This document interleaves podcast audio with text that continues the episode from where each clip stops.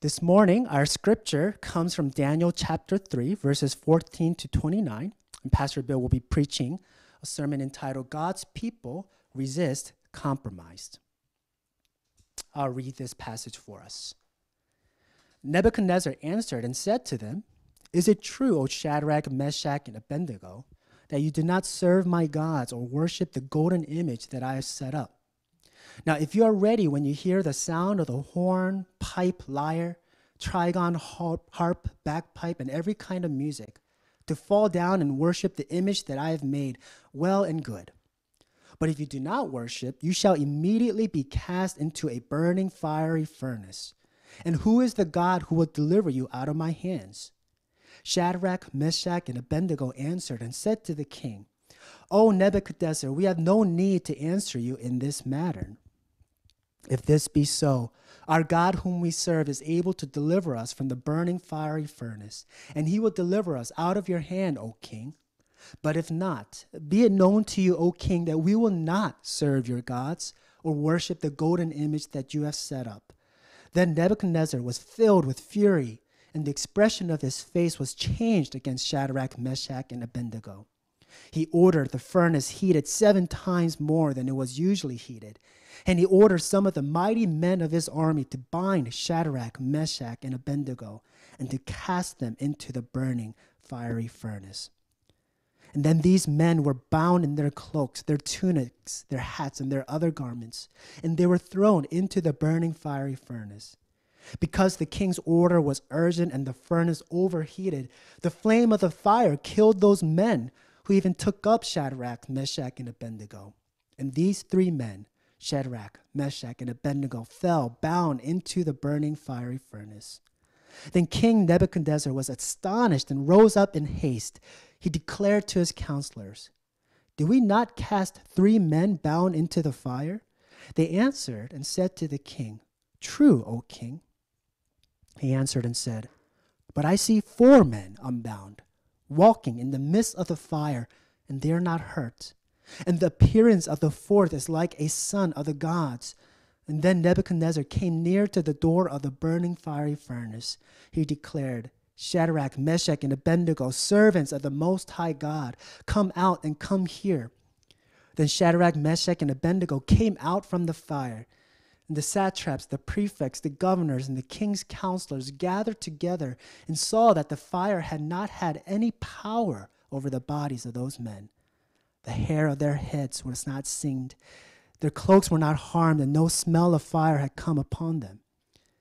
Nebuchadnezzar answered and said, Blessed be the God of Shadrach, Meshach, and Abednego, who has sent his angel and delivered to his servants, who trusted in him, and set aside the king's, king's command, and yielded up their bodies rather than serve and worship any God except their own God.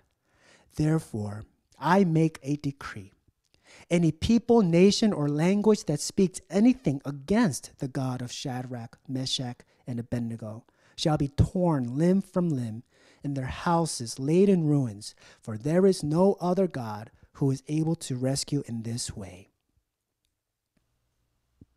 Good morning. My name is Bill Smith. I'm one of the pastors here at Renewal Mainline, and we are continuing our teaching series this morning in the book of Daniel. It's a study where we've been learning that God has an agenda for this world, that He is intentionally planting His people among the nations, and that by doing that, He's extending His kingdom into the nations. It's a way of blessing the nations. He's giving them a chance to see through His people the nature of who He really is, the nature of what reality is all about, and He's giving those nations an opportunity to adjust their lives so that they can be in step with the way that the world actually is. It's an agenda that will benefit anybody who takes him up on it. It's also an agenda, however, that produces conflict. An agenda that, by definition, has to produce conflict because his kingdom is breaking into a world that's tried to live without him. And that means that the people in his kingdom hold different fundamentals than the people around them, different non negotiables, different values than their society. And so, by design, God's agenda often puts his people at odds with their society. Now, sometimes that society is relatively tolerant of those differences, other times it's not. it's intolerant, and it creates a flashpoint. We see one of those flashpoints today in chapter 3 of the book of Daniel. Now, up to this point, the Babylonians have been relatively tolerant. That all changes today, not because God's people are doing anything differently, but because the king, Nebuchadnezzar, puts himself on a collision course with God. In the last chapter, chapter 2, God gave Nebuchadnezzar a dream.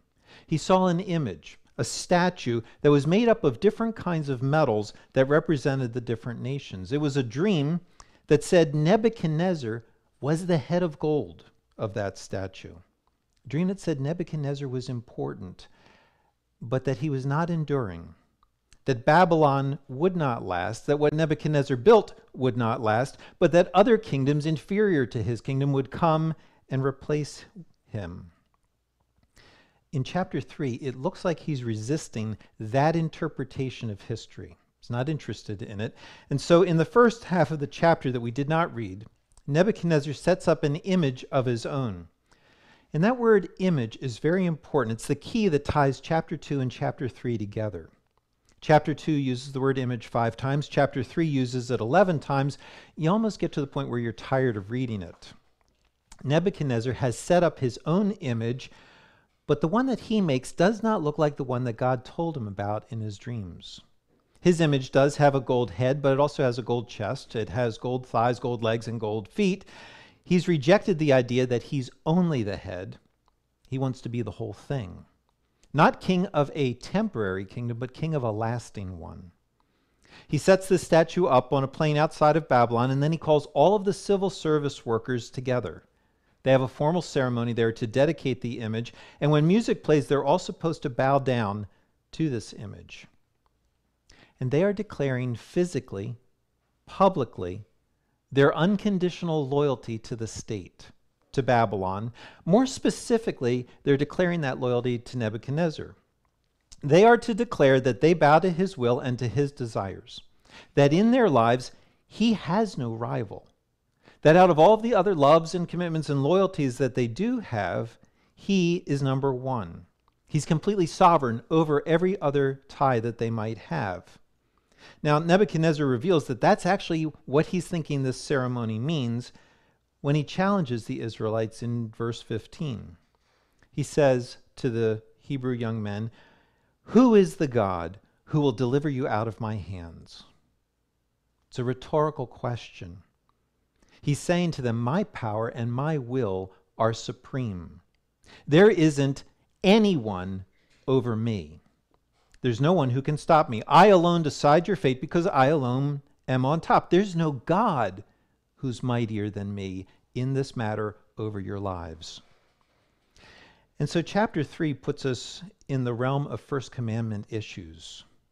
Remember Israel's backstory. When God rescued them out of slavery and brought them out of Egypt, the very first command that he gave them was, You shall have no other gods before me. Here's Nebuchadnezzar directly challenging God's place in the lives of his people. Now, this is not the first thing that he did when the Israelites arrived in Babylon, but it's always been out there hovering on the horizon. The conflict was inevitable because God's agenda made it inevitable. His people could not avoid this challenge to their faith, and you can't either. When God decided to put you in your family, in your school, in your university, in your career, in your society, He decided that you would face this kind of challenge for your loyalty. That you would have to demonstrate publicly who has the most say in your life, either God or something else. And if you haven't faced this challenge yet, get ready because you will. If you have faced it already, stay ready because you're going to face it again.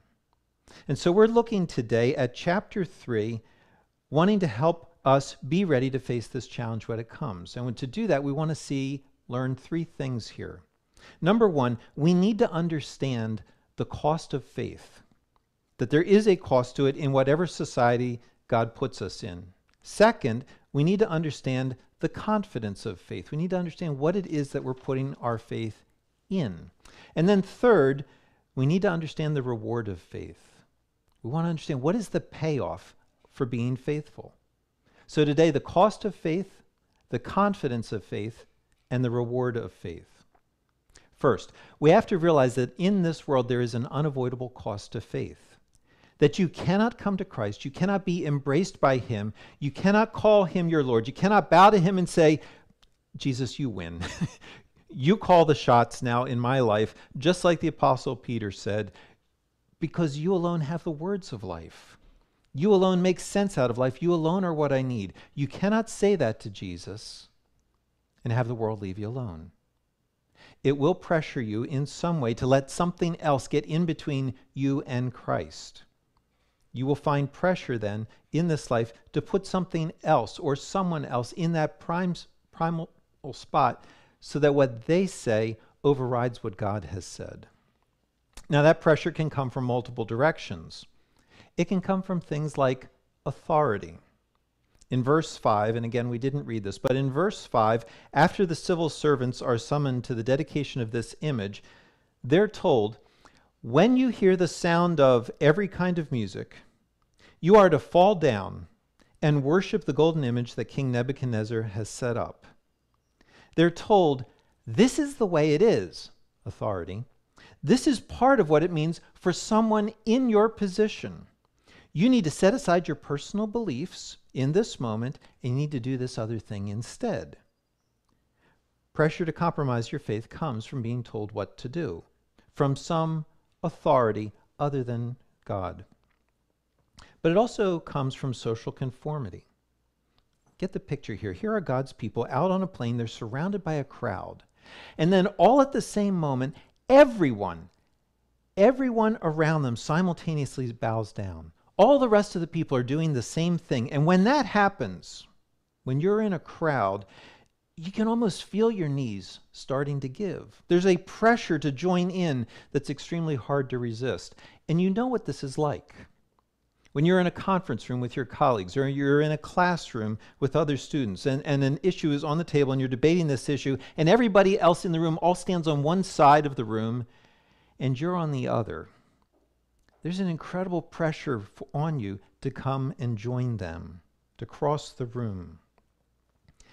In this world, you will experience the pressure of social conformity to change your views of what this world is like, to compromise what you believe, to bow to some other God. You'll feel that in person. You can feel that in just through things like social media.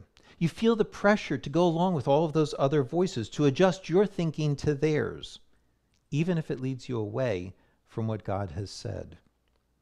There's pressure from authority, there's social conformity, and then there's the pressure that comes from intimidation.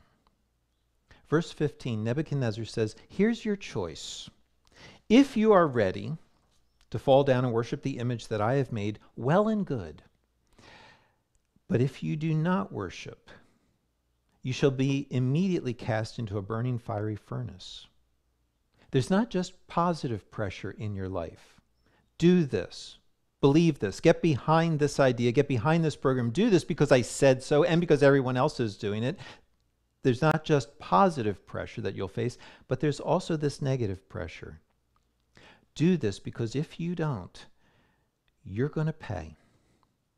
You may not pay with your life though countless numbers of God's people have, many more will in the future. But you can pay for it by being cut out of things, not being in line for that promotion that you wanted, not offered important projects, ostracized from meetings, not invited to social gatherings, not invited to networking opportunities, things that would help you move forward in your career, or things that might even make you feel welcomed and wanted in your neighborhood. If you embrace God and His agenda, His concern for the nations, it means that you're embracing a life that comes with this kind of pressure. Pressure that will try to get you to compromise your faith, to loosen your commitment to what God has said by urging you, pressuring you, to say or do something that goes against what He's said, urging you to worship something else more than you worship Him. That's the cost of faith. Now, that's a cost that's easy to miss. See, in this passage, it's very easy to say, oh, well, the cost is the, get, getting thrown into the furnace. That's true, but that's the final cost. All of the rest of this pressure is part of that cost as well, and that's a cost that you have to pay too. It's the cost that comes from living in this world that daily tries you to tries to get you to conform to its values, to worship what it worships, to put as first and most fundamental what it does. That's the real cost of faith. And it's a cost that you and I need to count, to assess, to think about, to realize that it's coming, and to not shy away from just because it's coming. And here you realize that Shadrach, Meshach, and Abednego plot a really important course for us. They do not go out of their way to seek death. They're not out there on the plain calling attention to themselves to how they're disobeying the king's command. They're not painting a target on their chest. Others are doing that for them. Others who have their own agenda. Verse 8 certain Chaldeans came forward and maliciously accused the Jews. Malicious.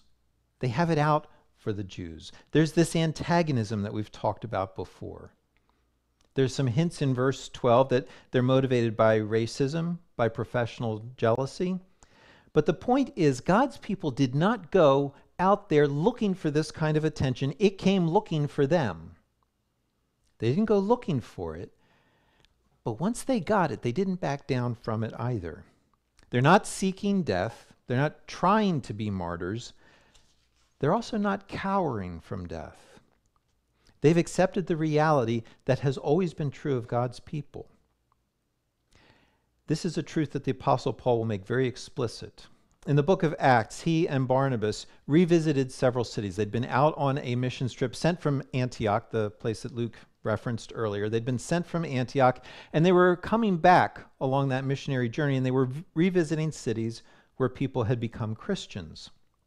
They did this, chapter 14, to strengthen the souls of the disciples, encourage them to continue in the faith, and they said to them that through many tribulations we must enter the kingdom of God.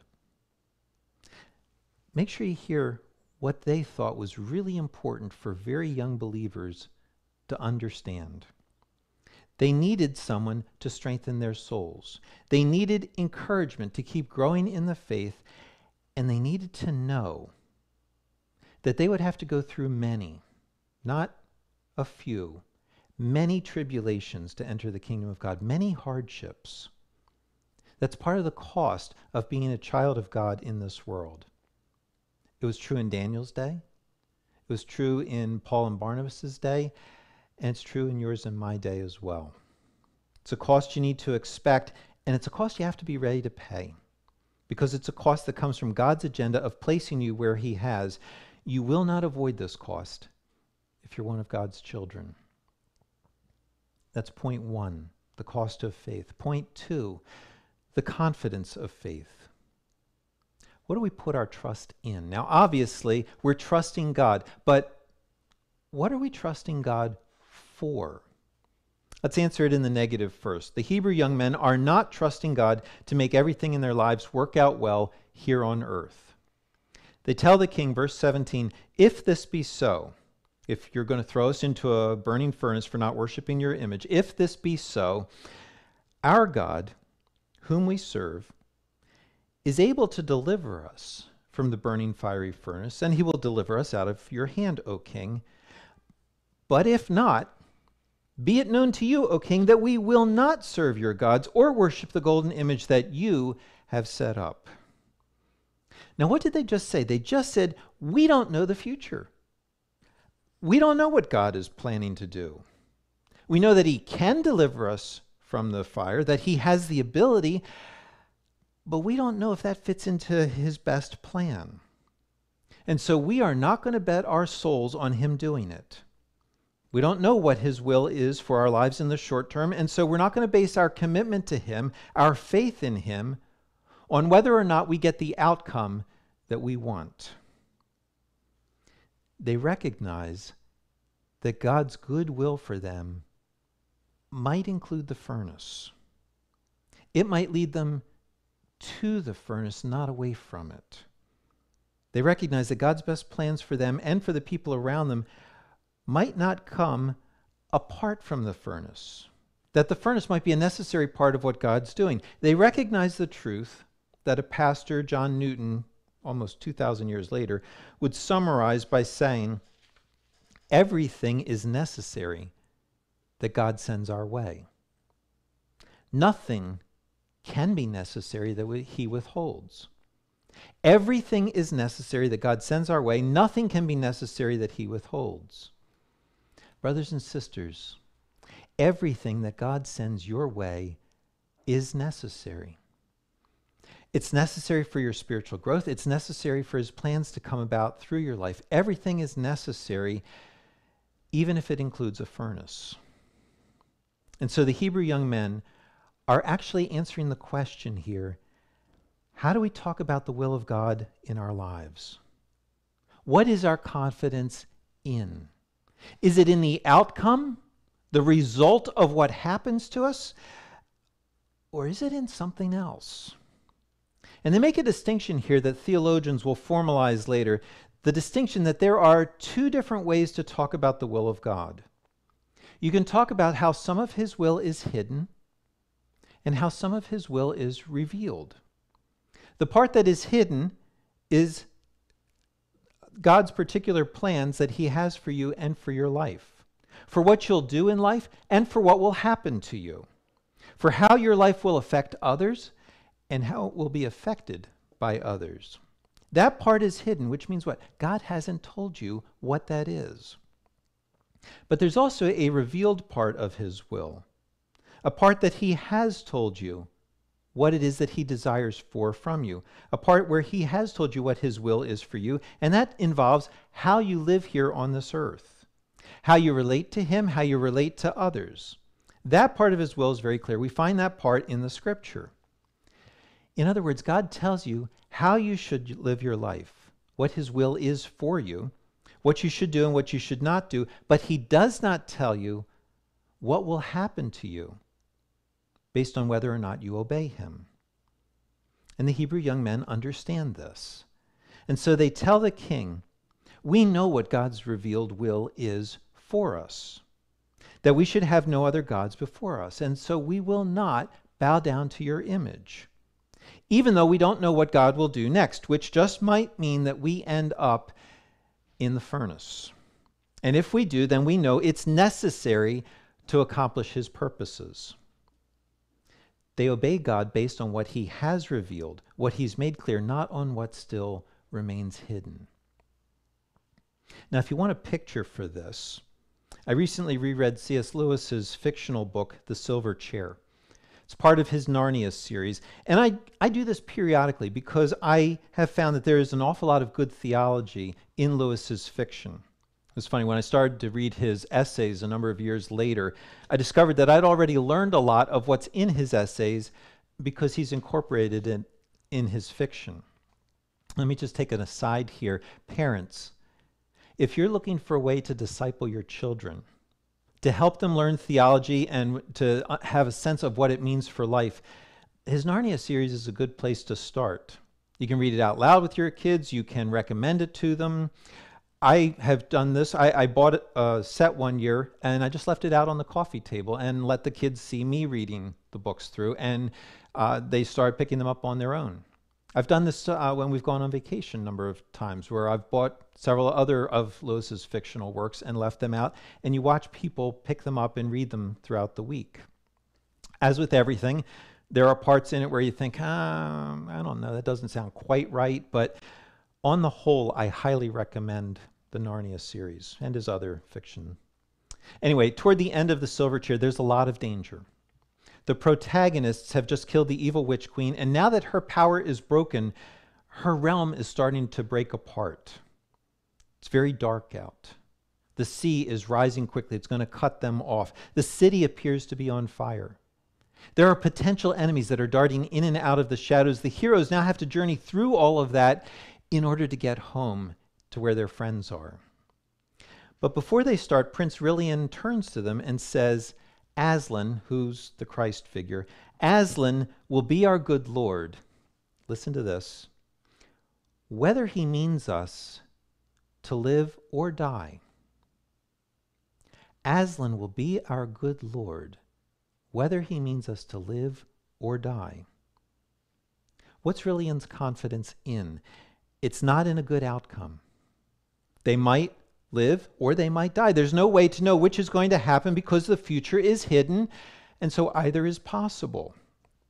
But the outcome does not determine what they think about Aslan, what kind of confidence they have in him, because the outcome, the result, does not make Aslan good or bad. Their confidence is not in a good outcome, their confidence is in a good king. Because if their king is good, then even if they die, they're going to be with a good king, which is a good outcome. Shadrach, Meshach, and Abednego know this. They know that God can deliver them from death, but that he might not. Either way, they've decided to obey him while trusting in him for the future because they know he's a good king. Their faith is in him and his goodness, not in what he allows to happen in their lives. So, first, your faith will cost you in this life. Second, your faith must be in what God has told you to do, not in what happens to you. So, third, what do you get for confidently paying this cost? What's the reward? Now, God does reward this kind of faith when it costs you. But don't be confused. It's really easy to look past the main thing that God gives in this passage, especially if you're still caught up in having a good outcome. If a good outcome is what's most important to you, then you will interpret this passage through a good outcome and you'll think, okay, these guys were faithful. They obeyed God, they trusted Him, He kept the fire from burning them. I guess I can do, believe that He'll do that in my life too. That is not what this passage is teaching you to expect. It's not what God's people have experienced down through the ages. Oftentimes, God has not kept his people from harm.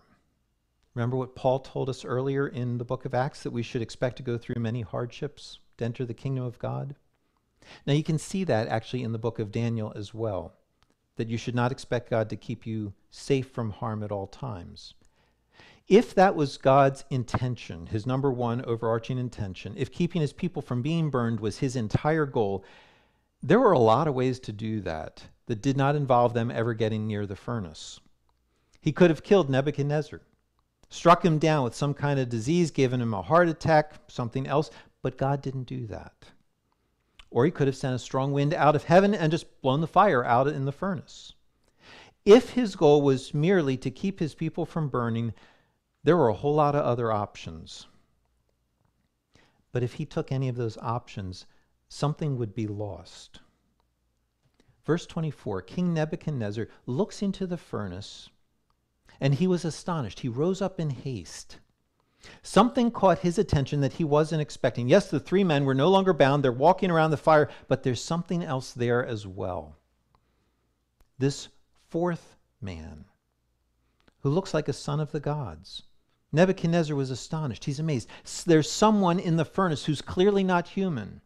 Now, this clearly is also a bit of a mystery in this section. He looks like a man, but he's more than a man. There's something of God's presence about him. Either an angel or God himself is now with these people. And that's what God does promise. That's what the passage is trying to teach you. That when you obey God, out of love and respect for Him, you can count on having Him with you. You can count on not being alone as you face the cost because He'll be there with you. And His presence will give you whatever you need to endure that cost. That's what God promises in the book of 1 Peter. Chapter 4 tells us Beloved, do not be surprised at the fiery trial when it comes upon you to test you as though something strange were happening to you. Beloved, don't be surprised that there's a cost. Expect it. But rejoice insofar as you share Christ's sufferings, that you may also rejoice and be glad when his glory is revealed. Expect there to be a cost, and then pay the cost with joy. Rejoice. Why? Next verse, verse 14. If you are insulted for the name of Christ, you are blessed because the Spirit of glory and of God rests upon you. What's Peter saying? He's saying that when you are pushed away by the people around you, when you're insulted by them because of your commitment to Christ, because your love for God alienates you from your society because your love for God causes you to suffer, God Himself makes up for that suffering. He makes up for that alienation. He comes close to you. There is a special joining of His Spirit with you that takes place when you're insulted for His sake. A special way in which the Spirit of glory and of grace rests upon you. That was Shadrach, Meshach, and Abednego's experience. They were insulted for their commitment to God and they paid for it. They suffered for it. But it was in that suffering that they found a special presence of God with them. A presence that they could not have had any other way. And that's a presence that you can count on too. Maybe not in the same kind of way. See, this passage does give us a promise, but it also gives us a little bit of a mystery here. It promises you the presence and the comfort of God. It doesn't tell you exactly how to expect that. For that, you have to embrace the cost and you have to have that experience yourself. Do you see now why the young men didn't give in earlier? Why they weren't ashamed to be different? Why did they didn't feel like they had to go along with everyone else? Why they didn't have to believe what everybody else believed? Why they didn't have to say and do what everyone else said and did? It's because they knew that there was another community out there and they wanted to fit into that community instead. See, if your society is the only community that there is that you can be part of, it makes sense to do whatever you have to in order to fit in with it, to go along and do what everyone else is doing. But if there is another community, one that is not merely human but also divine, if it's possible to be part of that community, then you do whatever it takes to fit in with them, even if it puts you at odds with the people around you. Shadrach, Meshach, and Abednego have a different community in mind, a heavenly one, and they are willing to do things that don't fit in with the people, even if that costs them, because they have their eye on fitting into something better, something that they got to experience while they were still living here on this earth. Now, let me ask you does that excite you? Is that something that makes you think, oh man, I am all in. Where do I sign up for this? I want to be part of that community. I want to experience God's presence. Do you have those kinds of thoughts? Does, does that excite you? The early church had those kinds of thoughts. The author of the letter of Hebrews was talking to people, as he wrote his letter, who knew what that experience was like. People in chapter 10 of his letter who had really suffered after coming to faith. But they embraced the cost of faith so willingly that he says to them in verse 34 You joyfully accepted the plundering of your property, since you knew that you yourselves had a better possession and an abiding one. They joyfully accepted the plundering of their property. They had their things taken away from them because their faith put them at odds with their society. They lost their stuff, had it taken away from them, paid a cost for their faith, and they did so joyfully because what they now had was so much better. And I want to ask Renewal Main Line, is that us?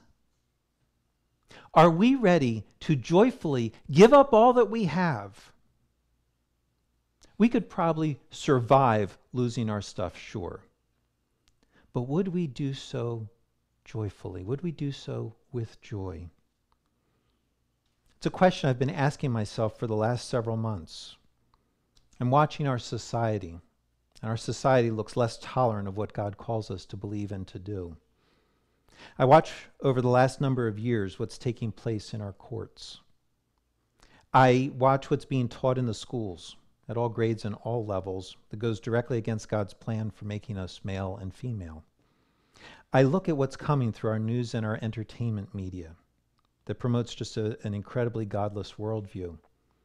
And I want to help us as a church be as ready for whatever future is coming not scared of that future, but fully believing that God's kingdom will keep growing until it fills the whole earth, despite whatever the other nations are doing.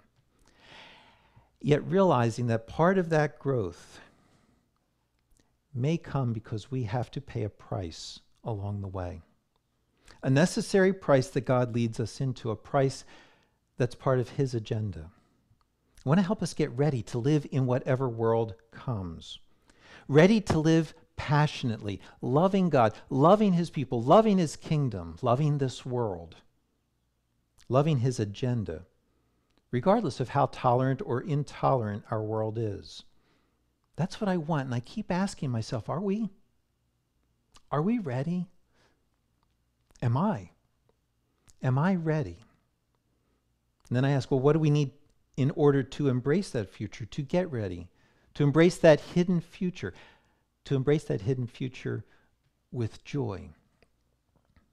Here's what we need we need to be excited by the thought of being with Jesus excited, even if that means meeting him in the fire.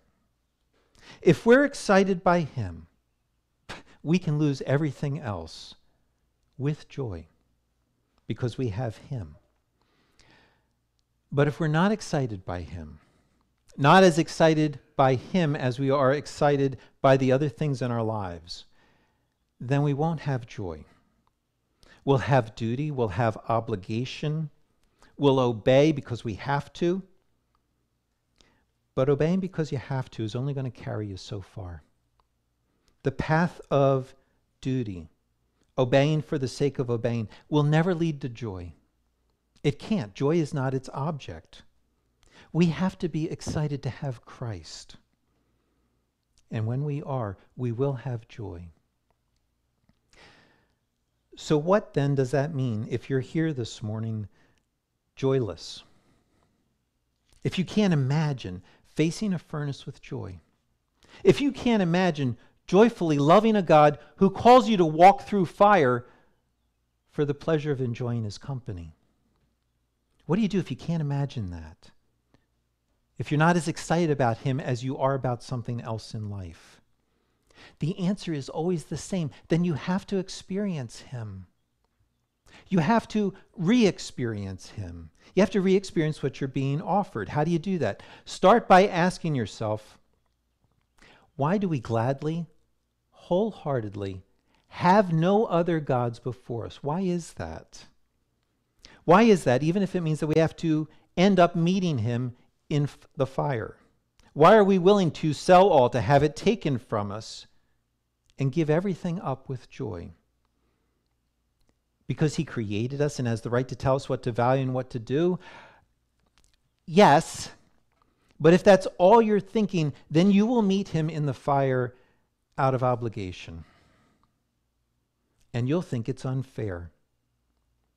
You'll think he's asking too much, that he's mean, that he's sadistic to even ask that of you. And that'll give you no reason then to actually want to meet him. You'll have to be dragged there kicking and screaming.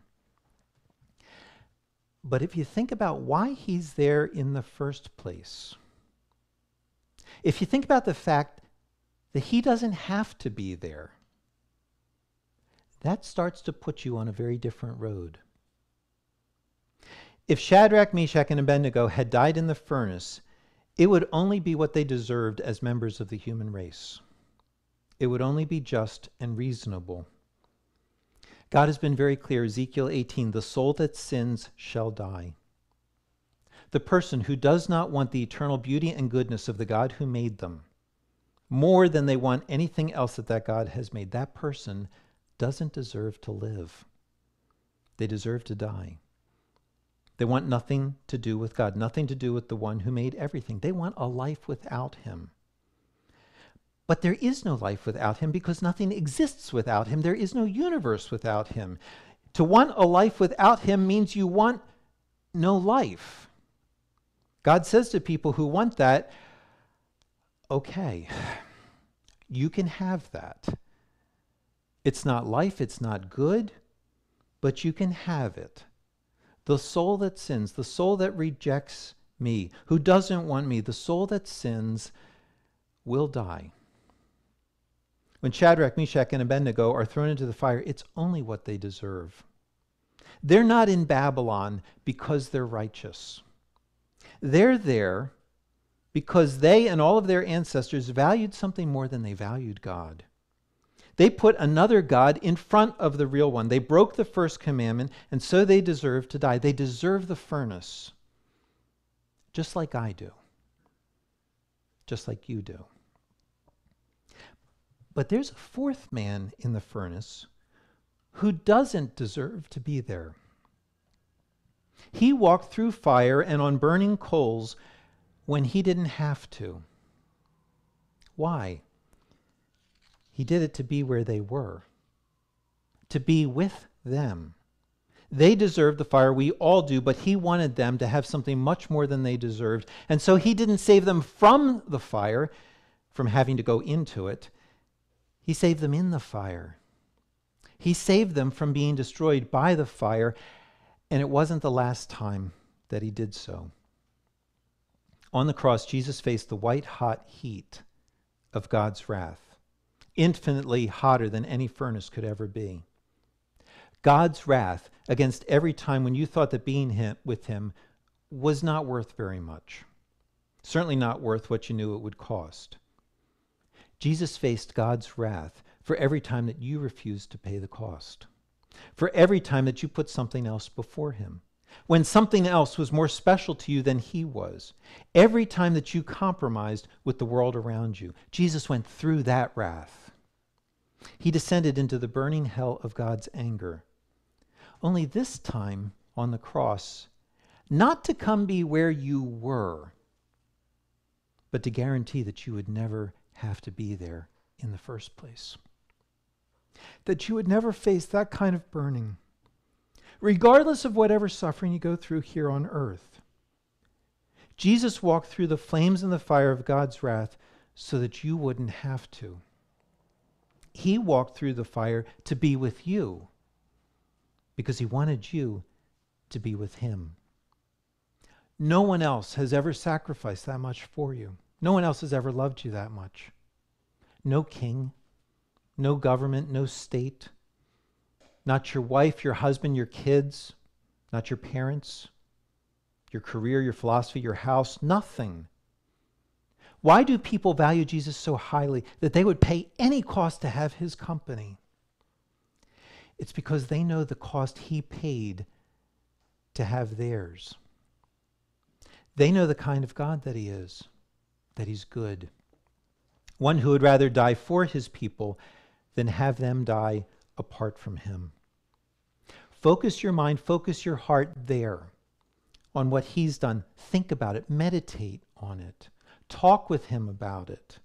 Let the reality of what he's done reset you, realign you. Let it help you realize it's not you who walk through fire to get to God, but it's him who already did walk through fire to get to you. Let that reality start to soak down inside of you until you start to understand what it is that you're being offered. A chance to be with someone like this, a chance to be with someone who has that kind of love. Let the reality of that offer melt your heart so that you want Him like He's wanted you. And when you do that, your hands will loosen up on everything that you're holding on to. You'll willingly face it all joyfully because you don't want anything getting in between Him and you. You don't want any other God before you, regardless of whatever it cost. Let's pray. Lord Jesus, take yourself, please, up out of the pages of history, out of the pages of our Bibles. Come, Lord, and give us that experience in our hearts, that sense of what your love really means, a sense of how much you've poured yourself out for us. Lord, let us not think that, that, that, that in faith we pay the bigger part. We don't, Lord. You're the reward for us. You're the one who has come to us and given up everything for us, Lord God. Let our community feel that today. In Jesus' name, amen.